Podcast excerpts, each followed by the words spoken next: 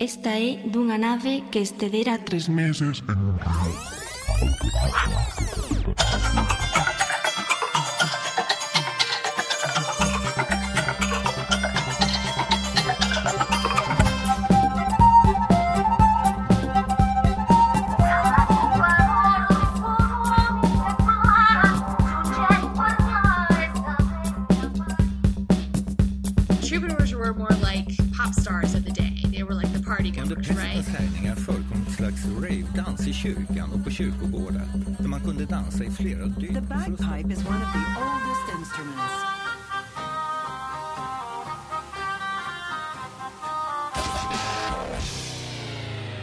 Hej och välkomna till Medeltidsmusikpodden.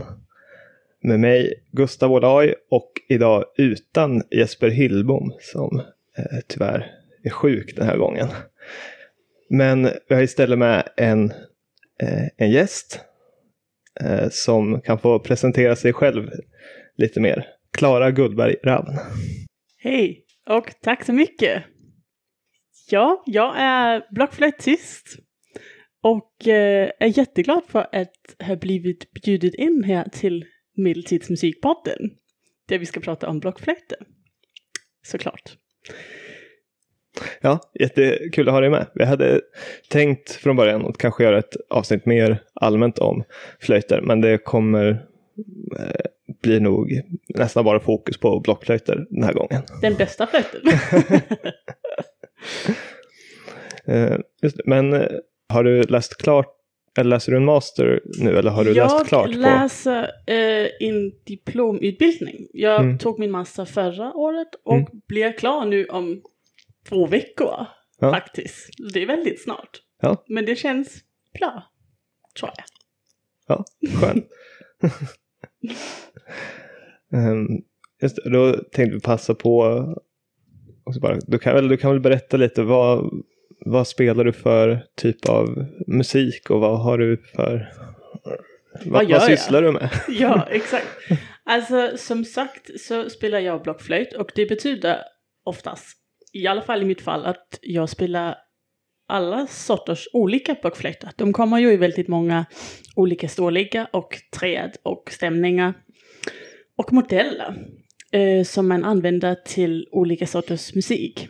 Eh, och eh, jag spelar både medeltidsmusik och också lite renässans. Um, sen ganska mycket barockmusik och också ny musik. Eh, alltså ny, kan man säga, västerlands konstmusik från de senaste 80 åren. Eh, men eh, idag ska vi fokusera på medeltidsdelen av det.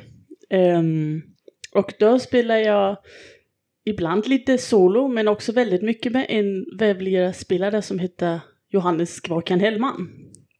Just det, finns några eh, jättebra videos eh, på er på YouTube. Med, Tack.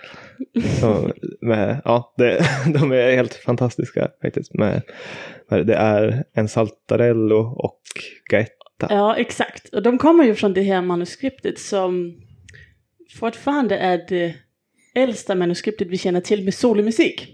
Mm. Eh, och det är ju lite konstigt när vi nu spelar det två. Men eh, man kan ju arrangera det som man önskar och det har nog också blivit spelat på två eller fem eller tio personer.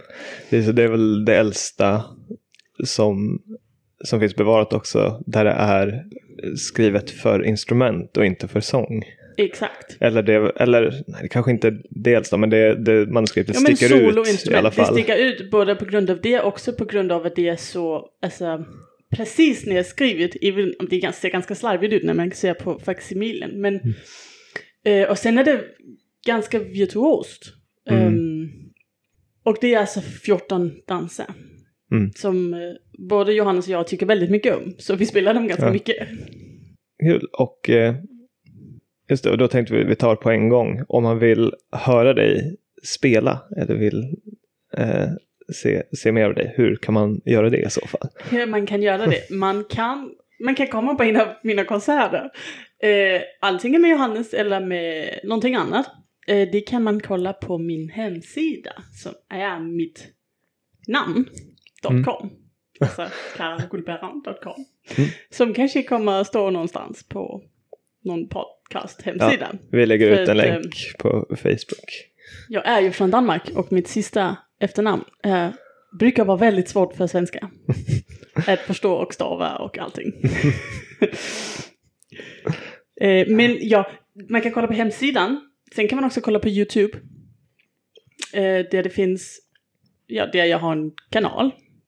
Eh, och också nu för ni som är medeltidsmusiksentusiaster finns det några videos av en blockflöjtstrio som jag är medlem av, som inte ligger på min kanal. Ehm, men som jag tänkte prata om lite senare, faktiskt. När vi pratar om 1400-talet. Mm. För då uppstår kanske blockflöjtstrion. Ja, spännande.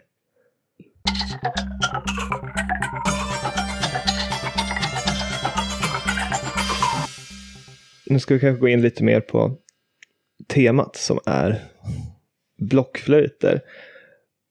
Och jag tänkte vi kan börja med att prata om vad en flöjt är överhuvudtaget och vad det finns för olika typer av flöjter.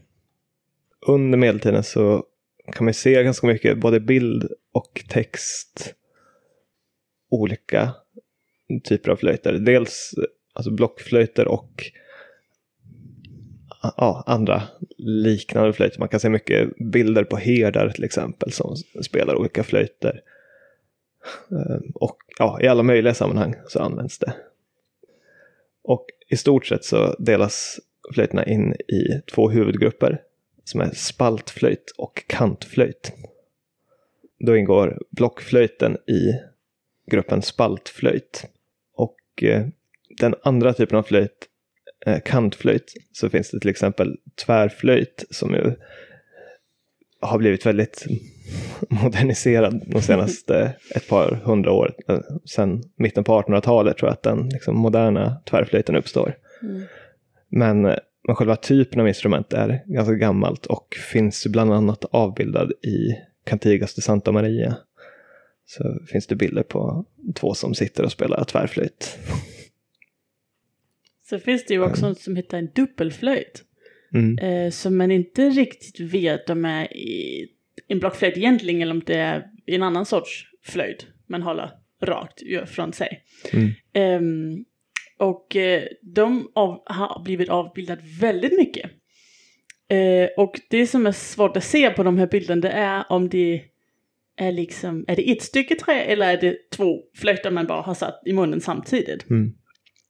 För att man kan ju sätta ihop två flöjter på många olika sätt. Alltså man kan ju, alltså lite, man kan ju limma dem eller binda ihop dem eller, eller bara ha dem i munnen samtidigt. Ja. Ehm, och när man då spelar på två flöjter samtidigt, um, vilket är väldigt roligt, då har man ju en hand på varje flöjt, eh, Mm. vilket begränsar omfånget rejält. Mm. Ehm, men då kan man också spela tvåstämmigt med de toner Ja. man har tillgång till. Ehm, och eh, ja, man kan spela tvåstämmigt eller man kan hålla in eh, bardun eh, med den ena och spela en melodi med den andra. Mm. Väldigt fint faktiskt. Ja. En annan sorts flöjt. Ja, och det finns ju också något som är väldigt vanligt i avbildningar, är enhandsflöjt och trumma. Exakt. Och då har man en flöjt med bara, det brukar väl vara tre hål, eh, som man överblåser för att få ändå ett eh, hyfsat omfång. Alltså no, no, Ja, någon, en jo. oktav eller, Ja. eller något sånt. Och, och det ser man jättemycket på bilder. Och eh, det här som säger med dubbelflöjter, alltså det finns ju, jag tänker det här gamla antika instrumentet, aulos, som väl kanske antagligen snarare ett rörbladsinstrument tror jag, men som, ja, man kan se liksom bilder från den grekiska antiken. Så att själva idén med att ha flera, flera pipor som låter samtidigt är, är ganska gammal. Det finns också mycket avbildningar på säckpipor med två spelpipor och sådär från medeltiden. Men flöjter generellt är väldigt, det är väldigt gammalt, en väldigt gammal typ av instrument. Det äldsta fyndet som är ganska omdiskuterat ur sig om det är en flöjt överhuvudtaget. Är från eh, en grotta i Slovenien. Och den, om det är en flöjt så är det en 43 000 år gammal flöjt. Och i så fall det äldsta bevarade instrumentet som finns överhuvudtaget. Men sen så finns det som en del instrument som är kanske 10 000 år yngre eller så, där man är ganska säker på att det är flöjter. Så att det finns en lång historia av att spela flöjt och det är ett instrument som i olika former finns i nästan alla kulturer runt om i världen. Ja. En annan typ av flöjt som man kan se en del i medeltida avbildningar, jag har sett en del statyer och, och bilder och så, är panflöjt. Som man kanske oftast inte kopplar ihop med medeltiden Eh, nu, men, eh, mm, men det har funnits en, eh, en, en tradition av det i det medeltida Europa. Att spela någon typ av panflöjt. Och då har man alltså, istället för att ha hål på, en, på pipan som man blåser i, så ha, för att ändra tonhöjd så har man flera pipor, liksom, där varje pipa har en tonhöjd. Mm. Så får man växla i vilken man blåser i för att skapa melodier. Ja, det kan vara ganska svårt generellt att avgöra vad det alltså från skriftliga källor vad, vad det är för typ av flöjt som det handlar om. Det är mycket lättare att se ungefär vad det är i alla fall på en bild. Och för att det finns ingen riktigt, riktigt standard i något av språken i Europa under medeltiden. Utan om det står flöjt så kan det betyda vilken typ som helst. eh, I princip. Eller ändras efter tio år, vad man menar. Så det försvårar ju lite att, att veta riktigt när det kommer nymodigheter som till exempel blockflöjt. När, när utvecklas det riktigt? Eh, Men det, vi kommer in lite mer på det. Ja, när när jo, den absolut. kommer ifrån. När man gissar att den börjar bli populär. Ja. Men du kan väl berätta lite mer vad, vad är en blockflöjt för någonting? Absolut. I en blockflöjt gissar jag att ni alla vet hur det ser ut. Ehm, men det är ju ett, ofta ett trä, kan man kalla det ett rör, en pipa, som är öppen i ena änden och lite, lite öppen i den andra, men inte helt. Och sen har den en luft, luftkanal inuti. Eh, och det som skiljer den från andra flöjter på medeltiden, det är att blockflöjten har ett tumhål. Eh, och det gör att man kan gå lättare upp i den andra oktaven. Som man ju, som Gustav sa, inte kan så lätt på en eh, inhandsflöjt. Eller lätt man kan, men man måste överblåsa. Och det måste man också på en eh, blockflöjt, men du kan öppna för tumhålet lite och då går det mycket lättare och också att det blir mer egalitet mellan de två oktaverna, eller tre oktaverna. Sen har en blockflöjt sju hål framför och ett bakpå. Och ett litet fönster uppe vid, ja det som heter labiet. Eh, sen har en blockflöjt också ett block. ehm, som man också känner från små blockflöjter man har spelat det som liten. Även om det är plastflöjter idag så brukar de göra blocket i en annan färg av plast. Mm. Eh, vanligtvis är det ett annat sorts trä än resten av flöjten. Men blocket, är det själva alltså, munstycket? Eller? ja, det är ju vad ska själv, jag- alltså, om man kollar på en som spelar blockflöjt, då ser man inte blocket. Men den delen av flöjten som vänder in mot den som spelar Mm. har ett litet Ja, oval, det. typ runt, liten Mm. bit på några centimeter eh, block som går in i flöjten och som man blåser ljud, eller blåser luft in på. Mm. Ehm, och ja, Ja, just det, den delen som ligger typ mot underläppen. exakt. Ja, Och inte över läppen. Mm. Som är rest, den vanliga liksom, Ja. flöjtbiten. okej. Och det är ju därför den på svenska heter en blockflöjt. Den Mm. är ka- uppkallad efter just det blocket. Sen har en blockflöjt olika borrningar. Um, som en borrning är den form flöjten har inuti. Um, och den borrning definierar ju luftens väg genom flöjten och hur flöjten blir satt i vibration och därmed hur flöjten låter. Um, och den kan helt basic vara cylindrisk eller konisk. Eh, och det kan, alltså den är inte bara konisk på ett sätt, den kan variera på jättemånga olika sätt. Eh, och som vi ska se lite senare så är de äldsta flöjtarna faktiskt cylindriska. Det ser i alla fall så ut. Mm. Så det är en blockflöjt. Ja, det är mycket lättare att borra någonting cylindriskt än koniskt. Det får man gissa. Ja, verkligen. Um, men just vi kan ju säga också att um, alltså det som gör att någonting är en flöjt är ju hur ljudet uppstår. Tänker jag i alla fall. Och att uh, det, det handlar om att man får alltså, luft mot en, alltså det klyvs mot en kant. Exakt.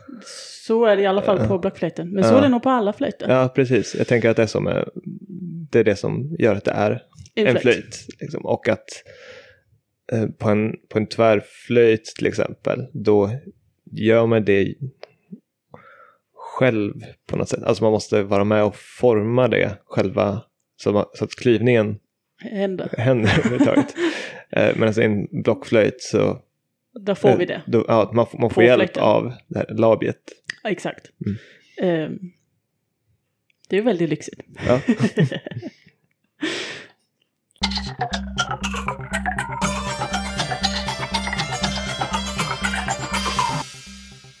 Vi går vidare till flöjtens historia. Ja, Ehm, hur tidigt kan man säga att, eller vad vet man om när blockflöjten? ja vad vet man? Uppstår. Alltså, som du sa innan så saknas det ju verkligen terminologi som kopplar bilder. Mm. Så det är ganska svårt att säga exakt vad som är just blockflöjter. Och när de uppstod. Det är ju inte så att det finns en person som har upp, eller upphittat en, eller liksom har, vad heter det, skapat en blockflöjt. Mm. Eh, den har nog utvecklats över ganska lång tid. Mm. Eh, men det finns dock lite litterära referenser och ikonografiska också. Som man kan skapa sig en bild av i alla fall. Mm. Som du också sa innan. Ordet blockflöjt, eller alla ord för flöjt, har liksom blivit lånat av olika språk och det har liksom inte funnits en sorts standardisering som vi gillar idag Nej. den gången. Så, så det kan vara lite svårt liksom att förstå vad de egentligen pratar om när de säger flöjt eller något som vi tycker är en blockflöjt. Och det man kan säga det är att från 1300-talet finns det benämningar av vad vi idag tror är en blockflöjt. Och innan dess, då saknas det faktiskt blockflöjter från en del sådana instrumentkatalog som man har gjort den gången. Mm. Men det, det vi första gången vet att det här är en blockflöjt, det är från 1378. Kungen av Aragon, han beställde tre blockflöjter till sitt hov i Katalonien. Och när han dog, 1410, då fanns det tre blockflöjter, vilket ju rimligtvis kan vara de samma som han hade beställt i hans bouppteckning. Ja. Just det. Och det var två stora och en liten svart blockflöjt. Ja. Och eh, alltså han eh, verkar då ha gillat musik, men hans son eh, Juan den första verkar ha varit, tyckt väldigt mycket om musik. Och, eh, och verkar ha tyckt väldigt mycket om flöjter. Han eh, tog alltid, ja, försökte alltid få de bästa musikerna från Europa att komma dit till hans hov för att spela för honom. Han ville ha musik, eh, ja, i alla fall tre gånger om dagen. Att, så skulle det finnas folk som spelade för honom. Och han krävde vid ett tillfälle att få en eh, att få en flöjt av enhörningshorn. eh, antagligen så fick han inte det här. han kan möjligtvis ha fått den av elfenben. Eh, och det, det är också en vanlig grej. Du sa att många eh, blockflöjter eller flöjter generellt är av trä. Men det finns också väldigt mycket flöjter av ben och horn. Exakt. Det är ju lite Mm. svårare idag eftersom att mycket ben och horn är förbjudet Mm. att göra idag. Det här var alltså 1378. Men sen tio år efter, i 1388, där har vi ett, eh, en, vad heter det, en uppteckning. Vi har Ja. en uppgift Ja. om att ehm, Henry den fjärde från England beställde en blockflöjt från London. Mm. Och eh, där kan man ju tänka så här. Det är nog inte helt lätt att beställa en blockflöjt från ett annat ställe. Det här är ändå 1300-talet. Men var inte han... Från Eh, England. från England? Jo, fast han bodde inte i London. Ja, okej, så det var från en annan stad? liksom. Exakt. Ja. Ehm, ja, jo. Plus 1300-talet. Det är ju större avstånd där. Ja. Eh, Men eh, han beställde den ändå därifrån och han var, eller kände sig tvungen att skriva, han har i alla fall skrivit att det skulle vara den här flöjten som man kallar en blockflöjt. Mm. Och han använde sig av det som vi idag kallar en blockflöjt på engelska, recorder. Och det är första gången vi vet att benämningen har blivit använd om en blockflöjt. Han kan ju ha skrivit att han behöver en, en flöjt som är en blockflöjt av många orsaker, men antagligen har han ju skrivit det för att det inte var det de förväntade sig. Eller att det här Mm. var någonting lite nytt. Så kom ihåg att det här det ska faktiskt vara en blockflöjt. Ja. Ehm, och det kunde ju tyda på att det var ett lite nytt instrument den gången på 1300-talet. Fast Mm. det är ju gissningar. Ja, precis, för att den säger det, är väl just, den flöjt, han vill ha den flöjt som man kallar Blockflöjt. recorder, blockflöjt. Ja, exakt. Och Ja. inte den andra Alltså- flöjten eller någon av de andra. Ja, ja, men, det, men det känns eh, det känns väldigt mycket som att han försöker få någonting nytt och det att det ligger rätt i tiden med Exakt. eh, då att det kommer nytt till där i Spanien, Mm, Aragonien. Eh, så är det liksom något som verkar börja spridas. Exakt. Och det kan man också se om man pratar om de bilderna som finns från den tiden. För den första avbildning av vad vi med säkerhet kan se är en blockflöjt. Den är från 1390. Alltså väldigt nära de två litterära referenserna. Och den här bilden det är en, eh, den är gjord av Per Sera och är en altartavla som är gjord till en kyrka som heter Santa Clara. Eh, och grunden till att vi kan se att det här det är en blockflöjt och inte någonting annat, skalmeja eller en annan flöjt. Det är att för det första har den som spelar, det är nog alltså en ängel på den här bilden, eh, rätt handställning. Eh, fingrarna är ganska egalt placerat på flöjten eh, jämfört med, eller utöver blockflöjtens längd. Mm. Om man har en skalmeja till exempel så är de händerna mycket närmare sitt eget huvud i Ja. botten av skalmejan. Det är den ena sak som gör att man kan se att det är en blockflöjt. Det andra är att man ser ett lillfingerhål som är vaxat till. Det är så att den gången kunde man spela blockflöjt både med höger eller vänster hand överst. Idag gör vi det ju bara med vänster. Um, men då kunde man byta. Men då behöver man ju ett lillfingerhål på varje sida för att lillfingret är vanligtvis lite kortare. Så för att nå har man flyttat lite på lillfingerhålet åt inåt sidorna. Och därför blev flöjten ofta gjord med två hål och sen skulle man vaxa till det man inte behövde. Och det ser man alltså på den här flöjten eh, från en bild, en altartavla från 1390. Bilden är, jag vet inte, vi kanske kan lägga upp den. Det är eh, Maria med Jesus och sex änglar som spelar runt om. Den är väldigt Ja. fin. Man kan kolla på en hemsida som heter Heter den kanske Recorder Homepage? Den är i alla fall gjord av en man som heter Nicholas Lander.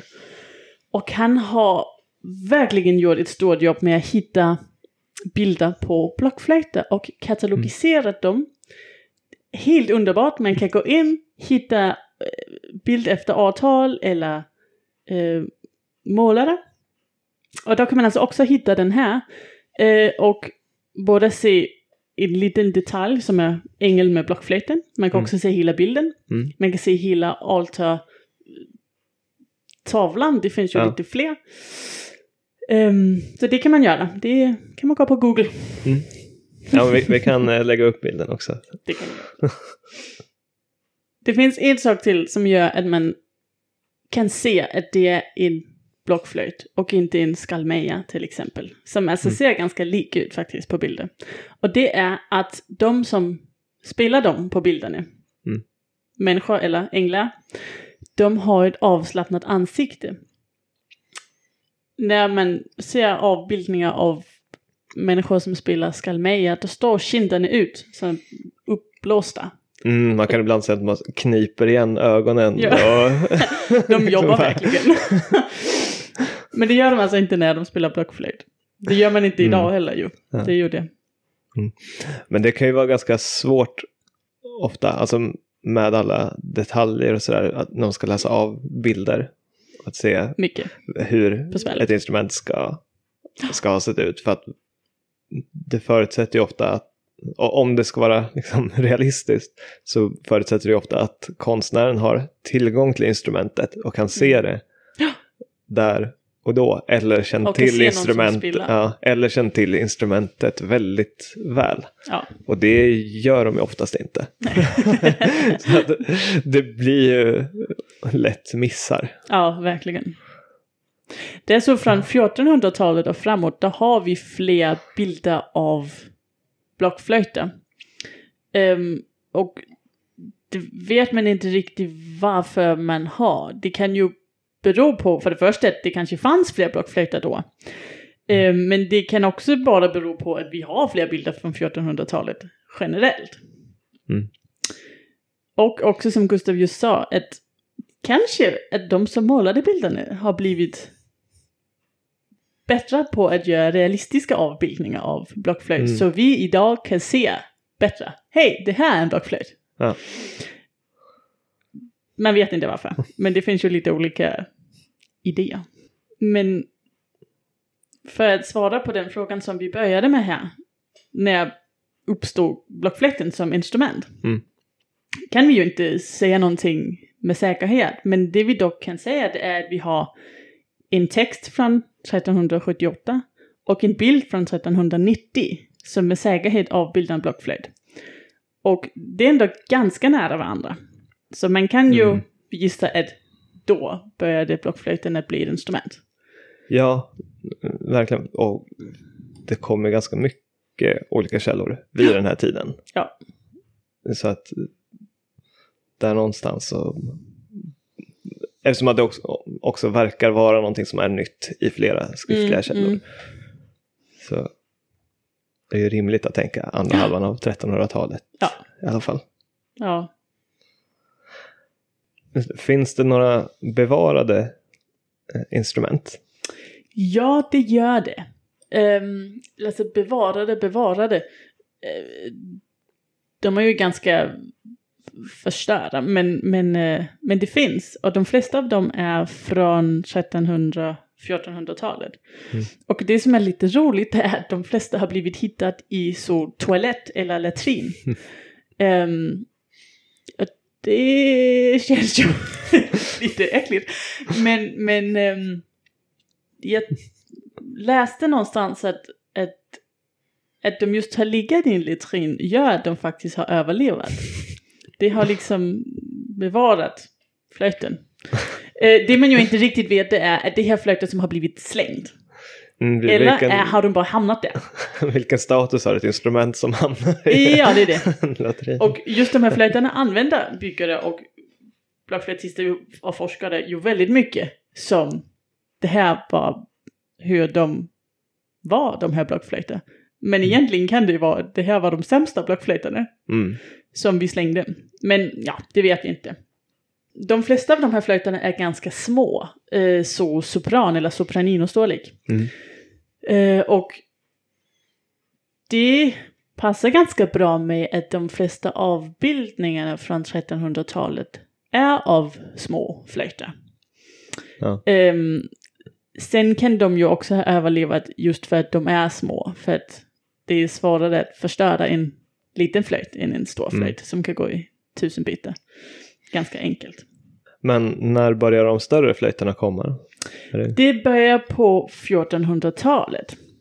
Um, där man börjar spela i konsertgrupper. Med tre och fyra blockflöjter. Just det, och det är som du sa tidigare som då när kungen av Aragon, jag tror det var Pedro den fjärde, beställde. Han Eh, beställde, beställde ja, tre- exakt. Och det var faktiskt, tre ja, flöjter i- exakt. Det var två stora och en liten.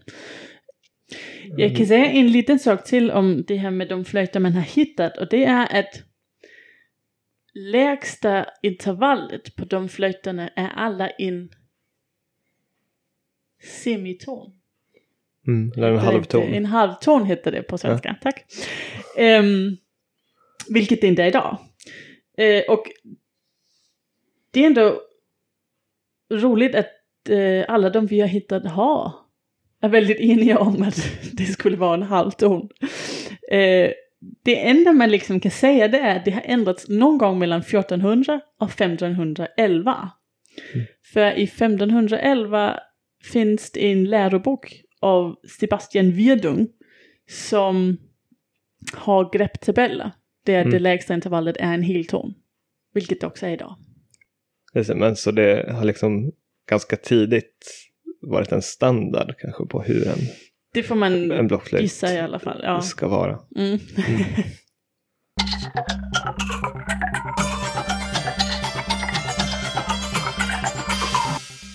Kan vi säga någonting om vad instrumentet har haft för funktion eller vilka har vilka är det som har spelat blockflöjt? Ja, man kan säga lite. Alltså, innan 1300-talet har vi inte så mycket information. Det har antagligen varit trubadurer på gatan som har spelat dansmusik. Mm. Ehm, och det, det gör de ju inte bara innan 1300-talet men också efter och på 1300-talet.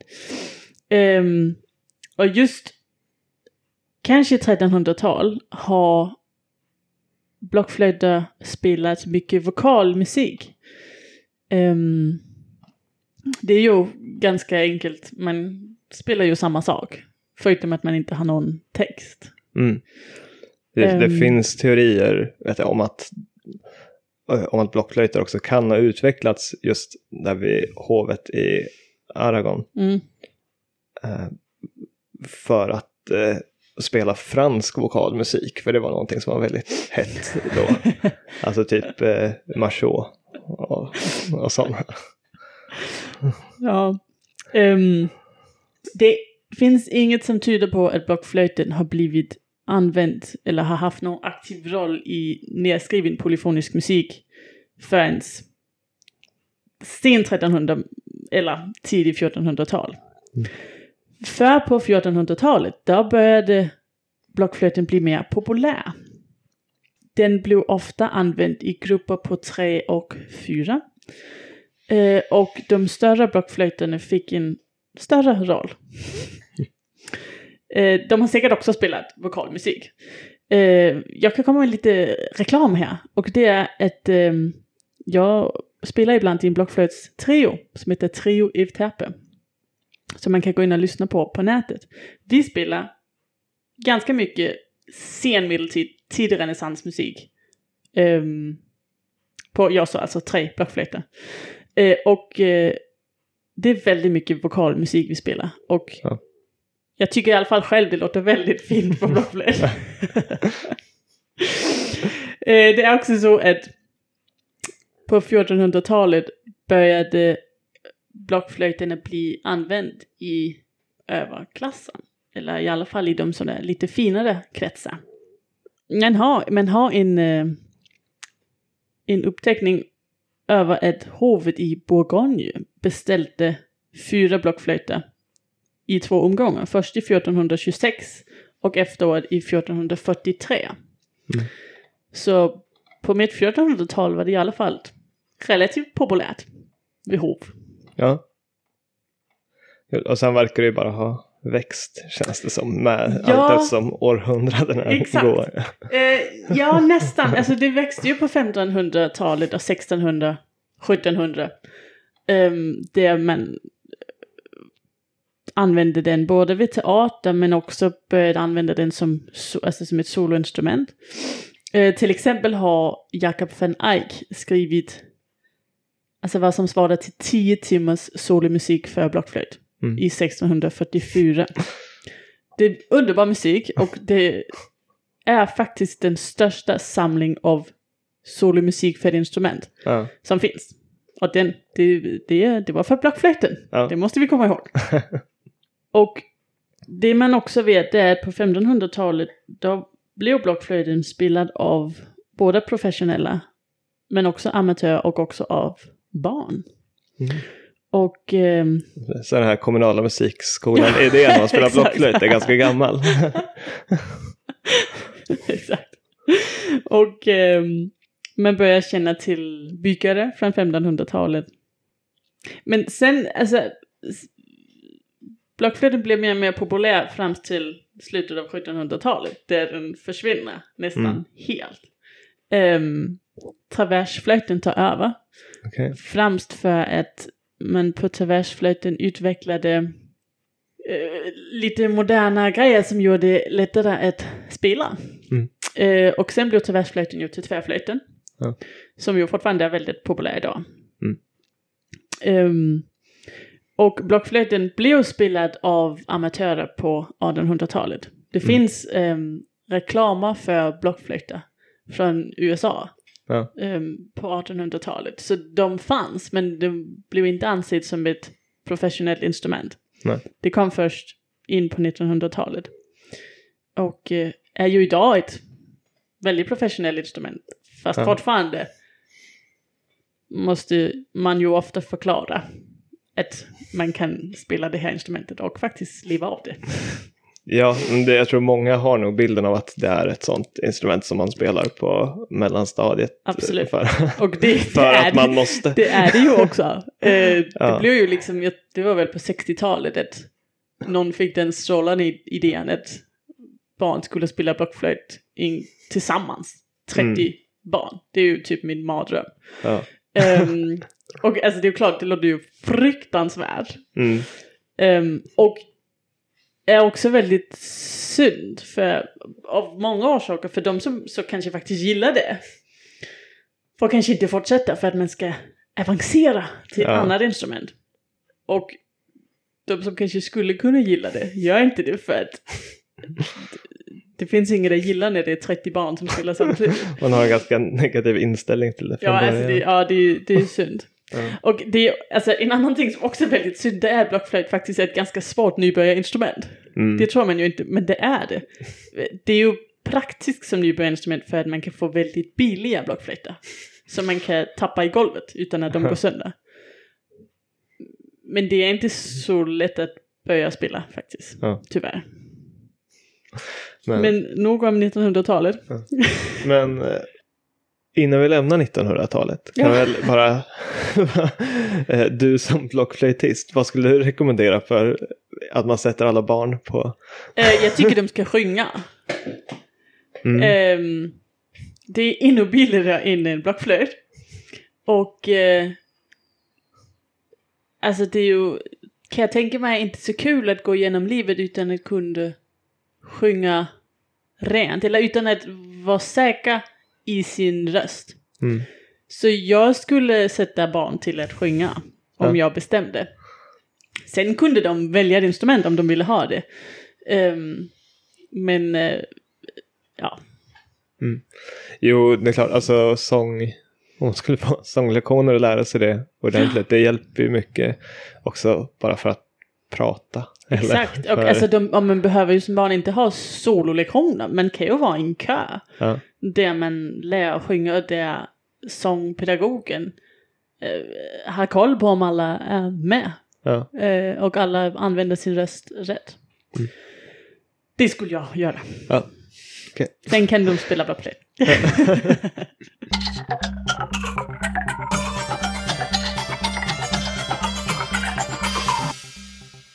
En grej du tog upp eh, om eh, strax efter medeltid, då, 1500-tal, är att musiker som spelar till eh, spabad. Just det, det var bara en, det är bara en liten rolig grej. Ehm, det finns olika träsnitt från första delen av 1500-talet som visar eh, sen ett stort utomhusbad. Mm. Typ som ett spabad, fast utomhus. Eh, och det finns ett till exempel som är blandat män och kvinnor. Där man kan komma och ta bad, men man kan också ta med sina instrument. Och så kan man sitta och spela med benen i vattnet. Eller man kan också bara spela. Och det, men det fanns också musiker som spelade enbart till det här spa-bad. Ehm, och det ser väldigt trevligt ut, tycker jag. Men alltså Ehm. hade det som, som jobb att vara där och spela för? Ja, eller, jag vet inte hur eller bara att de brukade- var. Men De brukar bara hänga att där och man- spela. Ja, som här. Någon som tar med sig gitarr till stranden. Ja, men liksom typ. Den stämningen. Jag, jag vet inte omständigheterna, men jag vet att man kunde komma till badet och förväntat musik. Ja, okej. Ehm, det finns ett, ett annat träsnitt som är bara ett härbad. Mm. Med, måste jag säga, väldigt muskulösa män. Eh, en spelar blockflöjt, en annan spelar fiddle och en tredje dricker öl. Mm. Det ser också trevligt ut. Ja. Men jag tänker när, när det som vi pratade om i början, instrumentalmusiken som mm, den här italienska Mm. musiken som Saltarello och Gaetta och sånt. Visst, den ligger också rätt i tid för blockflöjterna. Alltså det är Ja, väl så det sent ju. 1300-tal. Exakt, det är ju lite oklart precis när det här har blivit nedskrivet. Mm. Men man gissar på exakt slut 1300-talet. Så det ligger ju perfekt i tid. Mm. Om det ska vara för blockflöjt. Men det är för ospecificerat soloinstrument. Ja. Um, Men men jag tänker många av melodierna har ju, alltså det är mycket kromatik och alltså sånt här som kanske inte funkar på På inlandsflöjt. Ja, ja, men och på andra, eh, ja, alltså enklare så skalmejor eller på Mm. säckpipor eller, Mm, jo, det är ganska virtuos musik från, mm, jämfört med vad man har från den tiden. mm. Ja. men, eh, men är allt, du, du som har spelat ganska mycket från, från det manuskriptet, Mm. är liksom känns allting naturligt att spela på blockflöjt? Ehm, Eller är det någonting ja, som... det känns inte, det känns inte jättesvårt. Nu är det ju också så att jag försöker komma ihåg vilka flöjter jag brukar spela det på för att jag har ju flöjter som är stämd olika. Det gör ju, be- beror på, alltså det gör ju att jag byter grepp. Men alltså nej, jag kan inte komma på någonting som har varit liksom det här kan inte spelas på blockflöjt. Absolut inte. Ja. Men skulle kunna säga lite om läroböckerna som finns för blockflöjt.